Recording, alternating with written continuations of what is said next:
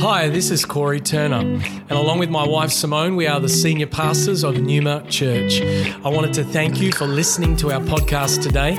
You're about to hear a message from one of our team that we pray builds your faith and empowers you to follow Jesus more closely. Enjoy the message. As Numa Church, in all our locations around Melbourne, in all our locations in other cities, states, countries. We're going through a revival. There's a move of God. People are so hungry for the things of God. And God's, there's miracles happening, there's prophecies being spoken over people. God's pulling things out of people, calling people higher. We're just been on a high. We had like weeks where we were just going to our city location day in, day out. There's people coming from other churches to worship at City Thursday night, Sunday afternoon people coming from other countries. I met a guy this Thursday in the foyer, a pastor from New Zealand, paid four and a half thousand dollars to come to Australia because he heard there's a revival happening at Numa Church. And the guy's come all the way just to experience a move of God and take it back to his church. Doesn't mean God's not moving over there, but God's led him to come to Numa to catch something. So, whilst all these things are happening we're experiencing revival, a move of God, whatever's happening in your life, we acknowledge that at the same time, we're going through different battles, and it's like, but Lord, I'm going through revival. How come I'm struggling with this or this is happening in my life? There's this disappointment, there's this, there's that. And so last week we said, how can we be in revival and still be facing all these things? And we came back to the truth that even as we're walking with God, revival, no revival, whatever it is, part of our journeys with God is the spiritual battle. In the invisible, in the immaterial, there's things happening that affect us here on earth. There's things happening in our life. It could be from our own decisions, from sin in our lives, whatever it is, a battle. Doesn't matter how much you've been walking with God. Jesus himself went through the wilderness. But God actually led him into the wilderness, it says in Matthew chapter 4. He'd just been baptized. Next thing you know, it says the Spirit led him into the wilderness for 40 days. So, what we said last week in revival warfare was that as we find ourselves in spiritual battles, in a spiritual war, that actually we need to remember that God, our Lord, the Holy Spirit, has led us here if you're seeking God, you're devoted, you're walking with God, and you're going through these things, we need to remember that the Lord has led us here. No matter what is happening, the first thing is God has led you to where you are right now. But the second thing was that we actually need to walk in step with the Spirit. So if God's led us here, we need to keep following him. He's taking us to a place where we haven't been. Wherever you are in your life, God's taking you somewhere you haven't been. He's taking you from strength to strength. So we actually need to continue to be led by him. So we say we need to walk in step with the Spirit. Galatians 5:25. If we live by the Spirit, we'll also keep in step with the Spirit. Then we said, how do we do that? How do we walk in step with the Spirit? And we said we need to stay hungry for his presence. Stay hungry for his presence and be alert. Because 1 Peter 5 8 says, the enemy is prowling around like a roaring lion looking for someone to devour. So be alert. So the Lord has led us here. We walk in step with the Spirit. We walk in the Spirit, but we stay hungry for His presence and we stay alert. But when He comes, and He does come like He came to Jesus, what do we do? The fourth thing that we said was that we use our weapons. We looked at Ephesians chapter 6, the armor of God, that we need to use our weapons the belt of truth, the breastplate of righteousness, the sword of the Spirit, the shoes of peace, the shoes of the gospel of peace, the shield of faith. What else have I forgotten? Anything else? What's the, that one? The helmet of salvation. So we talked about using those weapons. So get, get into that scripture, meditate on it, use your weapons. So that's what we talked about last week revival warfare. So today we're continuing in that. And um, I was thinking throughout the week, where do we go with this? There's just so much when it comes to spiritual battle. We don't want to be a people that just focus on the enemy so much and give him so much credit because he doesn't deserve any credit. But the things we can't ignore it either because there's things at work. So, why wear this armor? Why fight in this battle? And the first thing today, church, is that we have delegated authority. We have delegated authority. Why wear the armor? Why use the weapons? Why take part in this spiritual battle, in this tension that we're in? It's because we have delegated authority. We have power. We have authority. And this delegated authority comes from Jesus, the one who's above everything, the one who is over every name. He's over everything, He's over every power. He's the name that is above every other name. You and I have authority because of what Jesus has done. Check out what he says about Jesus' authority in Ephesians 1. Just open up to it if you want, or just write it down in your notes. Ephesians 1 19 to 20 says this whilst you get in there, I'm there. Ephesians 1 19 to 20 says, and what is the immeasurable greatness of his power toward us who believe, according to the working of his great might?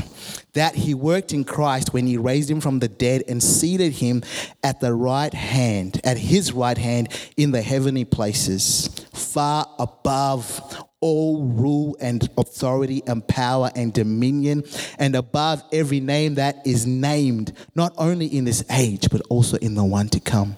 And he put all things under his feet and gave him as head over all things to the church, which is his body, the fullness of him who fills all in all. 1 Ephesians, Ephesians chapter 1, 19 to 22. He's talking about Jesus' authority. There's so much about God's authority, Jesus' authority throughout the word. That's just one verse. But we know the Great Commission.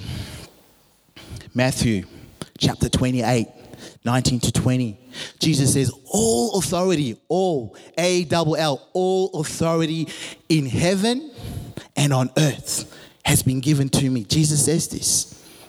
All authority in heaven and on earth has been given to me. Now go, therefore. He says to his disciples, he says to you and now, now go, therefore. He's delegating his authority. Go, therefore, and make disciples baptizing them, not just disciples, but disciples of all nations, baptizing them in the name of the Father, the Son, and the Holy Spirit, teaching them to observe my commands, all that I've commanded you. But he says, Behold, I'm with you always. He gives us the authority to make disciples. He gives us the authority to live the lives that He's called you and I to. But He says, I'm with you always. He just doesn't give us the weapons, the authority, and say, Oh, yeah, you go do your thing. He says, I'm with you always. He's Jehovah Shammah. The Lord is there, the ever present one. That's who He is. So we have delegated authority. All authority, Jesus says, all. He doesn't leave any authority. All. That means the devil's got no authority. We sang it today. You have no rival. You have no equal, right? We're not just singing that. There is no rival. There is no equal. The devil, the enemy, does not deserve any credit. The only authority he will have is that which we give him, that which we allow him to have, that which we allow them to have, because Jesus has all authority and he's given us authority. So the devil ain't got nada, he's got nothing. He's given us authority and a mission. But we don't have this world all to ourselves. We don't live in this world all by ourselves. The heavens, the earth, and on this earth, we cohabit with evil. There's evil, it's real. We come in here and it's cool, it's nice, we praise, we worship, we sense God's presence, we take it out there. But out there, there's tension, there's demonic activity, there is evil. We've experienced it ourselves. We have come from sin. We still have sin in our lives. We don't live as sinners. We're saved, but we still have the flesh. So we're in the struggle. So we've got to realize that the devil is real. Some people want to act like there's no evil. Just be good, just do good, it's all good. Uh uh-uh. uh. you are either for God or something else is influencing you, right? You can't put it plain like that to people sometimes, but it's the truth. The enemy works through whatever issues we go through in this world, there's a spirit behind the stuff that we go through. So we have authority. But the good news is that demons have been defeated by the cross, by the resurrection. They have been defeated. They have limited activity on this earth. It's limited. The battle has been won. A guy by the name of James Bruckner says this The irony of the gospel is that the battle is won, not through killing, but rather by dying. Jesus, the warrior, accomplished his great victory by dying on the cross. The battle has been won through dying. There's wars taking place in this world, people being killed, missiles being thrown, being unleashed, killing to take territory. But the way Jesus took territory wasn't by killing, it was by giving of himself. The way we take territory today in the spirit in our life is by dying to self, giving ourselves to Jesus, but continuing daily as we're being sanctified, purified to become more like God, like Jesus by making him Lord and, and dying to our own desires, selfish desires, and saying yes to his. So there is demonic activity that takes place in this world. And the objective of the demonic is to take territory, it's to take control. John 10 10, what does it say? It says, The enemy comes only to kill, steal, and destroy. That is their objective.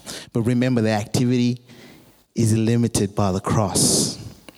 So we don't need to only be aware of evil and the demonic activity.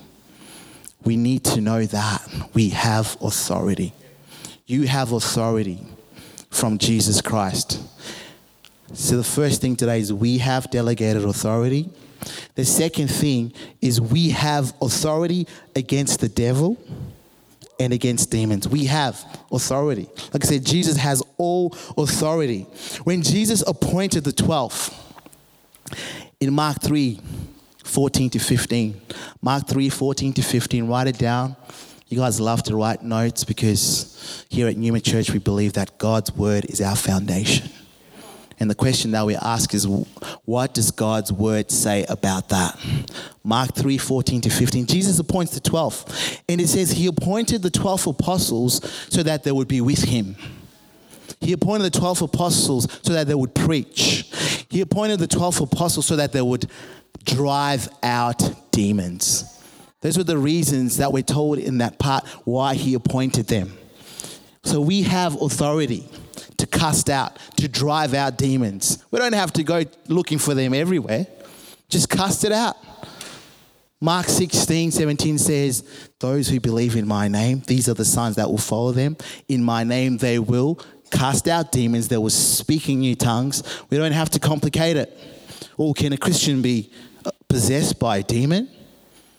Spirit filled believers cannot be possessed. How can you have God's Spirit in you and then be controlled by something. Oh, but Pastor Steve, I've seen people in church like doing some weird things. I'm sure they were possessed. You see, being possessed by a demon, like you see Legion in the Bible, and you know the demons taken out by Jesus and thrown into the pigs. The pigs fall off the cliff. That guy was possessed, but he didn't have God's spirit in him. If you've asked God to come into your life, you cannot be possessed as long as you have the spirit in you. But the thing that can happen even as Christians is that we can be oppressed by demons, by demonic activity, by demonic influence because it's all around us. It could be in music, it could be through what we talk about with our friends, what we put out in our minds. You guys know it. I'm going to just rush through this. This is not about focusing on demons too much today, but I just want to say a spirit filled believer cannot be possessed, cannot be controlled, but you can be oppressed because of things that happen in the mind, things that we let in, or trauma that's taken place in your life. We can talk about this in, in other forums at other times. But 1 Corinthians 12 3. 1 Corinthians 12, verse 3. We'll just go there quickly. God's word's our foundation. So we just we just go we just go with, with, the flow. We just go to the word. We like to flip through our Bibles in church. Can you hear all that? You guys don't want to open. I can't hear that in the in, in the building at the moment. Yeah, I can hear a little bit. You've got it on your phone. But um, 1 Corinthians 12, 3 says this. We went through this when we talked about the spiritual gifts recently. It says, Therefore, I want you to understand that no one speaking in the Spirit of God ever says Jesus is accursed. And no one can say Jesus is Lord except in the Holy Spirit. So we have authority against the devil and demons. There's a spirit that works in this world, a spirit of evil. Ephesians chapter 1, verse 2. Write it down. You don't have to go to it for later because you guys love to study, I know. So you're going to be studying this later. But it says this Ephesians 2 1 to 2. And you were dead in the trespasses and sins in which you once walked. You were dead in the trespasses and sins in which you once walked, following the course of this world, following the prince of the power of the air, the spirit that is now at work in the sons of disobedience. saying we were dead in our trespasses, we were dead in our sins before we got saved. He's talking to the church in Ephesus, saying, Before you got saved, this is what was operating the spirit that is now at work in the sons of disobedience. That spirit hasn't gone anywhere. It's still in the, word, in, the world. The spirit that is now at work in the sons of disobedience. We just want to keep it real and say that evil is real, the devil is real. Even my son the other day was saying, Dad, in the car, goes, if, if the devil is not real, then God's not real. He even gets it. He's going, if we're going to say there's no devil, then there's no God because he's hearing stories, he's hearing stories of creation, he's seeing our need for God, but he's going, if there's no opposition, then all of this is a lie. And so many people would tell you, oh, do you really believe in evil? I was in an Uber the other day, the Uber driver was like, yeah, do you guys do exorcism? Do you? I'm like, bro, nah, it's like prayer ministry, deliverance here. But he's like, oh, but I just think that's all just like mental health stuff and blah, blah, blah. But people are trying to deny it. So we have authority against the devil and demons. But what we need to realize is that hell is not just somewhere where the devil is right now, it's a future place for the devil and his demonic angels. He's not just waiting in hell for you and I or the lost, you know. He's actually operating. He's operating. We talked about in Ephesians chapter 6, 12, that our wrestle is not against flesh and blood, but it's against rulers, powers, authorities, cosmic powers in this present darkness, and spiritual evil forces in the heavenly realms. See, the enemy, the devil, and the demonic angels, they have access to the heavenly realms, not the part of heaven where God is and where Jesus is seated at the right hand, but the enemy was cast out of what they call the third heaven in the Bible, and he has access to other parts of the heavenly realms, including the earth. So he's still taking part in things and there's attention and this is stuff you can just study and almost focus too much on i just got to move here. But all i want to say is hell is a future place for the devil in terms of that's where he's going to be finally and forever. That's his destination. Because matthew 25 41 matthew 25 41 says eternal fire has been prepared for the devil and his angels.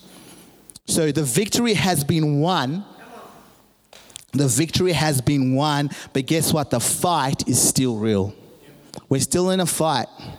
We're still in a fight, but the battle is the Lord's, and He works through you and uh, through you and I as we stand on His word, as we use our weapons. We have delegated authority.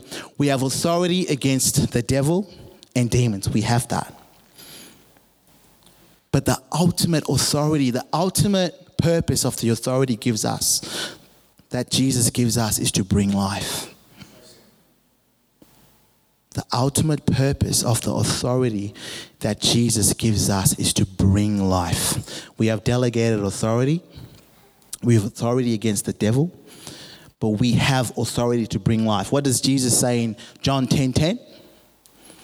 The enemy comes to kill, steal, and destroy, but I have come that you may have life and life to the full, life in abundance. We're Christians, we're disciples. We're becoming more like Christ. So we bring life. He brought life, He's given us life. So everywhere we go, we have authority to bring life. Like I said before, Mark 16, 17, these signs will follow believers.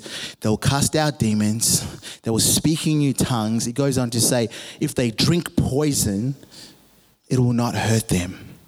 Deadly poison. And it says, they will lay hands. You will lay hands on the sick and they will recover. Think about all those things. As negative as casting out demons can seem sometimes, that's bringing life. You cast out a demon out of a situation, out of someone, just by it's Jesus who does it. You speak it, the Lord does it. You don't cast them out. You're doing it on his behalf. But when that comes out, you pray that they'll be filled by the Spirit. They come to know Jesus. That's life. We're bringing life. You're going through a tough situation in your life you're feeling defeated, you start to speak in tongues. Oh, what's he doing? Does that need to be interpreted? I'm just, I'm just edifying myself. You get to do that because I've had times I'm stressed, I'm going through, I'm anxious, but you start to speak in tongues because it's a gift God has given us. It's available to everyone. You're bringing life to yourself, but God's bringing that life. See, you're praying, you're speaking new tongues, it says, you're bringing life. Someone's sick, you pray for them, they get healed. You're bringing life. So we have authority to what? To bring. Come on. Woo, time is flying. So, all this authority, how do we actually exercise it? How do we use it? We exercise it through prayer. Prayer fuels power. That's one of our kingdom culture values here at Numa Church. Prayer fuels power. And the question that we ask is Have you prayed about it? So we love prayer. We love prayer. We pray in the name of Jesus, and things shift. So, what happens? What is it that happens when we pray? All right, let's start the sermon now. So, let's go to Daniel, book of Daniel, chapter 10.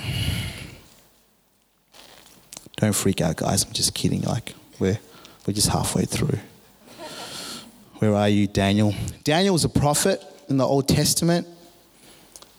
God's people, the Israelites, have been um, gone into exile from Jerusalem, from Israel, and they've been in exile in Babylon for years. And Daniel's one of them, and God is using him mightily. But some of the Israelites have made it back to Jerusalem and they're building, rebuilding the temple, rebuilding the wall. And Daniel has been interpreting dreams for the kings. He's been shining God's light. He's just been standing firm, but he's going through a lot of stress here in Daniel chapter 10. He's seeking God on what's next for, for your people, for the future. And he's praying. And so in Daniel 10, it comes up on the, on, on the screen. It says, in the third year of Cyrus, king of Persia, a word was revealed to Daniel, who was named Belteshazzar. That was his other name, his Babylonian name. And the word was true, and it was a great conflict. And he understood the word and had understanding of the vision. So he has this vision.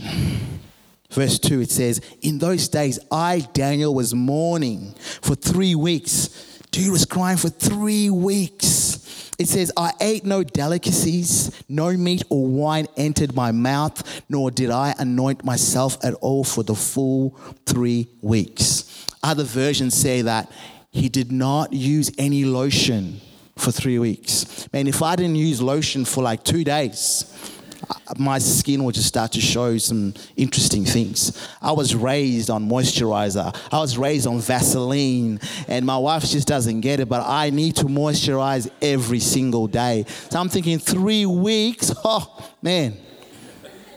I've got some fellow Zimbabweans in here, they would know that if I went to school without moisturizing my body, my dark skin will start to have, this white layer on it where it just, just does not look good.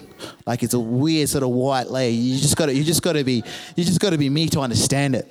But I just I'm like, what is happening, Daniel? You can fast and still moisturize, but this is how much grief he's going through with the Lord. He's just like setting himself apart. He's not anointing himself. Verse 4 On the 24th day of the, of the first month, as I was standing on the bank of the great river, I lifted up my eyes and looked, and behold, a man clothed in linen with a belt of fine gold from Uphaz around his waist. He sees this man as he lifts up his eye, eyes, and he sees a man who looks like a priest. He looks like a priest, as we see in the book of Leviticus. But there's more. Verse 6 says, His body was like beryl, his face like the appearance of lightning, his eyes like flaming torches, his arms and legs like the gleam of burnished bronze, and the sound of his words like the sound of a multitude. What is he seeing? He's seeing a heavenly being, he's seeing an angel the language they use there is similar to some language that used from a vision that Ezekiel has of an angel. It's similar to the language that's used in Revelation 1 of a picture of Jesus. But we don't really know who he's seeing. But what we know from study and from commentators and just from what's there is he's having an encounter with a heavenly being and God is showing up in some way. Verse 7, he then says, And I, Daniel, alone saw the vision, for the men who were with me did not see the vision, but a great trembling fell upon them, and they fled to hide themselves. So I was left alone and saw this great vision, and no strength was left in me. My radiant appearance was fearfully changed, and I retained no strength. Then I heard the sound of his words, and as I heard the sound of his words, I fell on my face in deep sleep with my face to the ground. He hears his heavenly being's sound and he falls to the ground. Maybe that's what happens sometimes in our church, or we've seen people just like hit the ground and they're just gone. I've been seeing people lying for half an hour. I'm thinking, what is happening there? And we can laugh and degrade sometimes or question, be skeptical, but people are encountering God. And we see a picture of this. Daniel is encountering God and he's got his face to the ground. Verse 10 And behold, a hand touched me and set me trembling on my hands and knees. And he said to me, O Daniel, man greatly loved, understand the words that I speak to you and stand upright, for now I've been sent to you. And when he had spoken this word to me, I stood up trembling. Then he said to me, Fear not, Daniel, for from the first day that you set your heart to understand and humbled yourself before God, your words have been heard, and I have come because of your words. This angel came down because he was praying, because he was fasting. He says, from the time you started to pray, from the time that you humbled yourself, from the time you set yourself to understand and to seek me, I heard your words and I've come. His prayer moved God, his prayer moved God's hand. Verse 13, this heavenly being continues. The prince of the kingdom of Persia withstood me 21 days. This is this heavenly being talking. The prince of the kingdom of Persia withstood me 21 days. This is not like a natural prince in Persia. This is an angel speaking, saying, I heard you and I've come down because I heard you. But in that 20 days, there was a battle taking place. We talk about we don't fight against flesh and blood, but against powers, authorities, spiritual evil forces in the heavenly realms. There was a battle taking place as Daniel was praying for 21 days. Don't give up on day eight. Don't give up on day 19 because as you're praying, there's a battle going on. And as you pray, there's, there's an advancement taking place. So he says, This prince of the kingdom of Persia withstood me 21 days. But Michael, one of the chief princes, came to help me. This is another angel, Michael, the archangel, the chief prince. He says, He came to help me, for I was left there with the kings of Persia. Kings. Armies, multiples of demons were fighting against him in the heavenly realms. But then another angel came to help him. And, and now he says in verse 14, and I came to make you understand what is to happen to your people in the latter days, for the vision is for days yet to come. Verse 15, when he had spoken to me according to these words, I turned my face toward the ground and was mute. And behold, one in the likeness of the children of man touched my lips. Then I opened my mouth and spoke. I said to him who stood before me, O my Lord, by reason of the vision, pains have come upon me, and I retain no strength. How can my Lord's servant talk with my Lord? For now no strength remains in me, and no breath is left in me. He was having an encounter with a heavenly being, and then it sounds like there's another heavenly being, another angel that's come. It's, it's not clear, but it's not the point of the story. Let's just know his prayers were being responded to. And an angel or angels came down to reveal what God wanted to reveal to him. What this thing shows us here, it's like the, the veil has been taken off spiritual warfare. There's things always happening in the spirit, but in this passage, the veil is taken off, and we get a picture of what it looks like. And angels actually come to Daniel and said, Because of your prayer, things have been moving. There's been a battle, but now he's here. And Daniel is having this encounter. Verse 18 says, Again, one having the appearance of a man touched me and strengthened me. And he said, O man greatly loved, fear not, peace be with you. Be strong and of good courage. And as he spoke to me, I was strengthened and said, Let my Lord speak, for you have strengthened me. Then he said, Do you know why I've come to you? But now I will return to fight against the prince of Persia. He says he's going back into spiritual battle. And when I go out, behold, the prince of Greece will come. But I tell you, what is inscribed in the book of truth, there is none who contends by my side against these except Michael, your prince. See, angels, the heavenly realms, the demonic, it's all real. And we get a picture of it in here. But what is it, church, that led to this heavenly encounter for Daniel? What is it that led to this response from the heavens? It was Daniel's prayer. We exercise authority through prayer.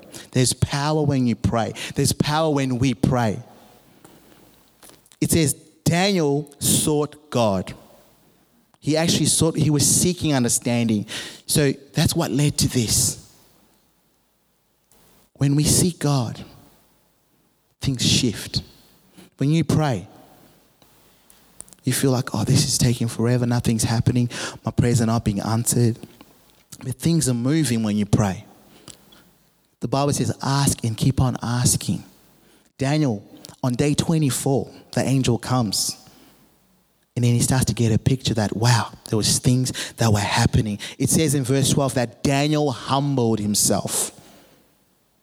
This is what led to this encounter. He humbled himself. He needed God. He needed God to show up. But his words were heard. The angel came because of his words. Don't give up, church. You have authority. You know the things God has spoken to you, the promises He's given you, your family, for your business, for His call on your life. Don't give up. Pray because things shift as you pray. Things shift in the heavens and affect the earth when we pray. There was a wrestle in the heavenly realms because of his prayer. And we hear that there was a demon it says the king, the prince of Persia, was fighting this angel. We've talked about how that lines up with Ephesians 6 that talks about the spiritual battle. And we hear that another angel came, demonic angel, was there too, other, other kings of Persia, but Michael came and helped, and then he, he came down, wherever this angel was, came down to pass this message. But what I love is that Daniel, through that encounter, even loses strength. We lose strength when we pray sometimes. It's like, man, I've been praying for five minutes. I'm so tired. We lose strength. Man, I've been fasting for three days, whatever it is. Just the attitude of prayer, sometimes we can get tired, but the angel touches him and strengthens him. There is strength that comes when we exercise our authority in prayer. And prayer actually demands a response from God. When we pray, God will respond. He's just waiting. There's an army of angels just waiting. And we just go, we just do our thing. And maybe we just come to church and that's when we pray. But actually, when we engage in spiritual warfare throughout the week, it's not a bad thing, spiritual warfare. It's not something to, to fear. It's just the authority we've been given. We, God waits for us. We're the primary movers of God's will on this earth in, in His kingdom. He's waiting for you and I to pray. Yeah, He can move without you praying, but there's specific things that He has in store for everyone to pray into. So, what is your prayer or lack of prayer doing in the heavenly realms? What's your prayer doing in the heavenly realms or lack of? Because whether you're praying or you're not praying, it's going to impact something in the heavenly realms.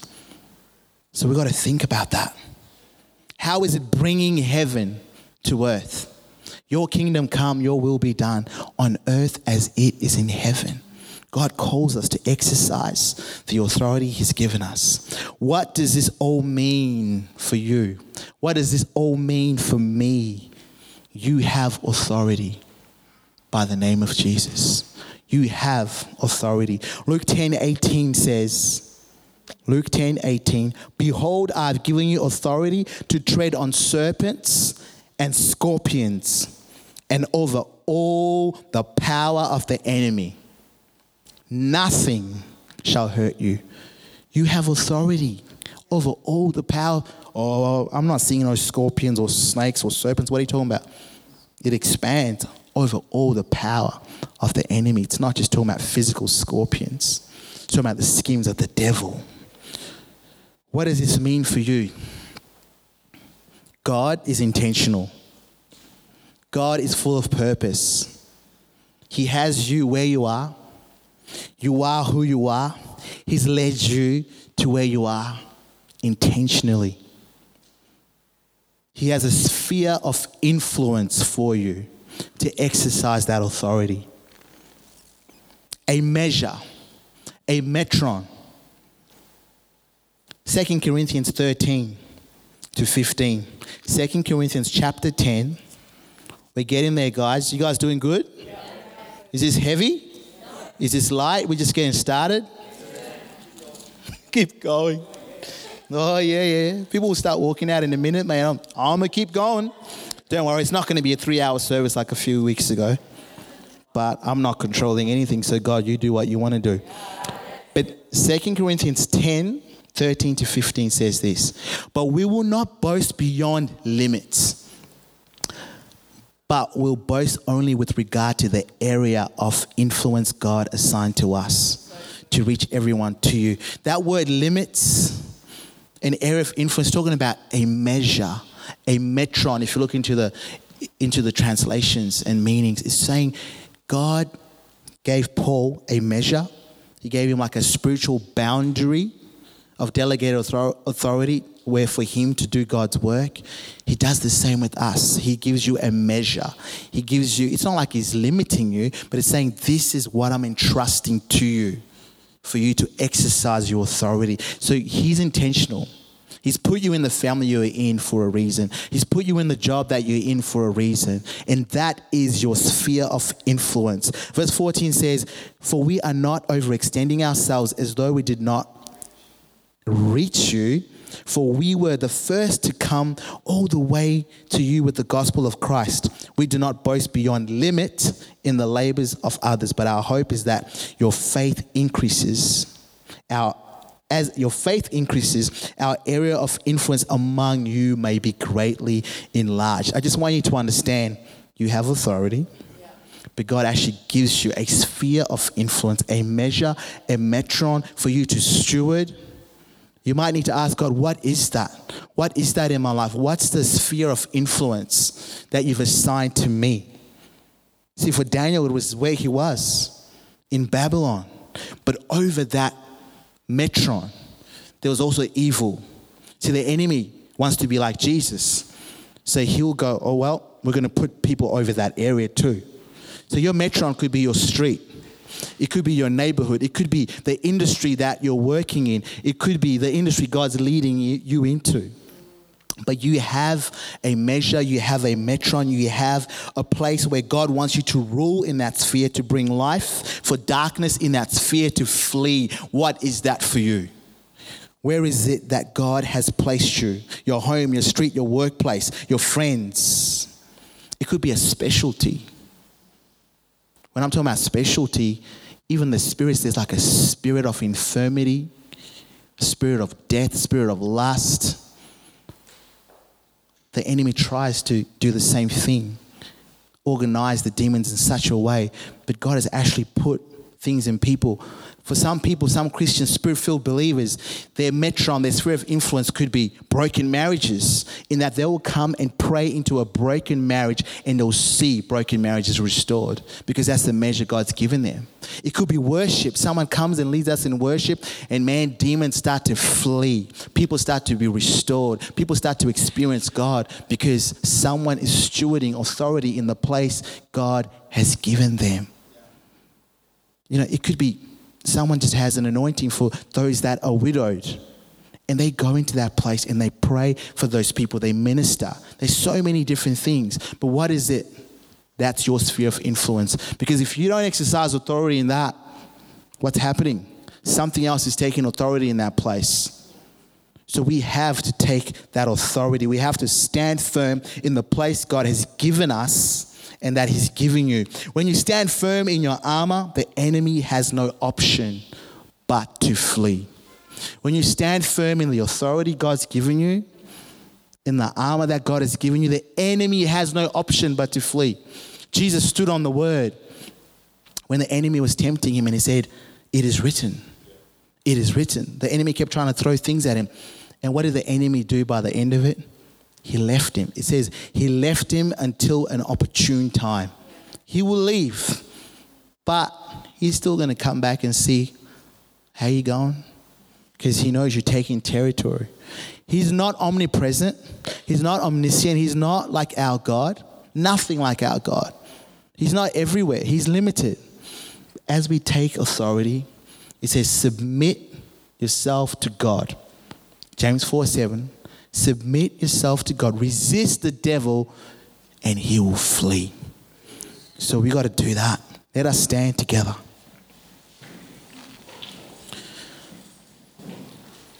We're to wage war not like the world. We're to wage war with divine power. If the worship team could come back up. We're to exercise authority where God has placed us. Let us all close our eyes and bow our heads. Church, we have authority and power to bring life, to bring Jesus' love. We have authority against the devil. We read in Ephesians 6 last week that we're to pray in the Spirit at all times. The battle is won on your knees the battles we're going through, we need to be on our knees. This is where the battle is won. You cannot be defeated whilst you're on your knees. That seems so countercultural. It just seems like the opposite, just not logical. How can you win a battle on your knees? But the battle was the Lord's, and God is calling you and I, Numa South, to be a people that let prayer do the heavy lifting. We've heard that. That's on on Numa Church globally, prayer is doing the heavy lifting. Prayer will do the heavy lifting. You cannot be defeated whilst you're on your knees. When you feel defeated, build yourself up in your most holy faith by praying in the Spirit. 1 Thessalonians 5 16 to 18 says, Rejoice always, pray without ceasing, give thanks in all circumstances, for this is the will of God in Christ Jesus for you. And even when you don't know what to pray, church, my brother, my sister, when you get to that point, the word says in Romans 8:26, in the same way the Spirit helps us in our weaknesses. We do not know what we ought to pray for, but the Spirit Himself intercedes for us with groans that words cannot express. We are to use our weapons. We're to be a people that seek God like Daniel sought God, a people that humble themselves. We're to take territory.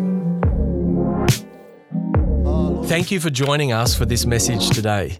We don't assume that every person listening has a personal relationship with Jesus Christ. And so today, we invite you to begin following Jesus as your Lord and Savior.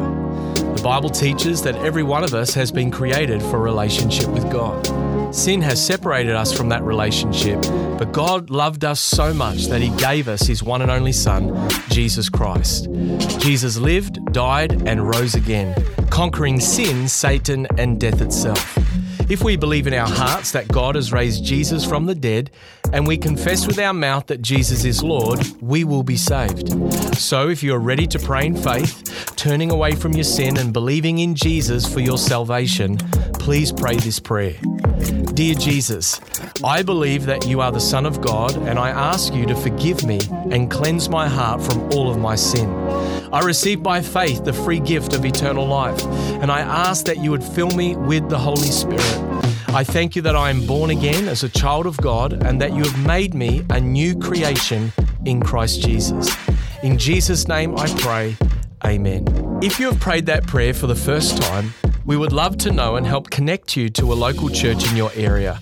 You can contact us on our website, numa.church. Thank you for listening.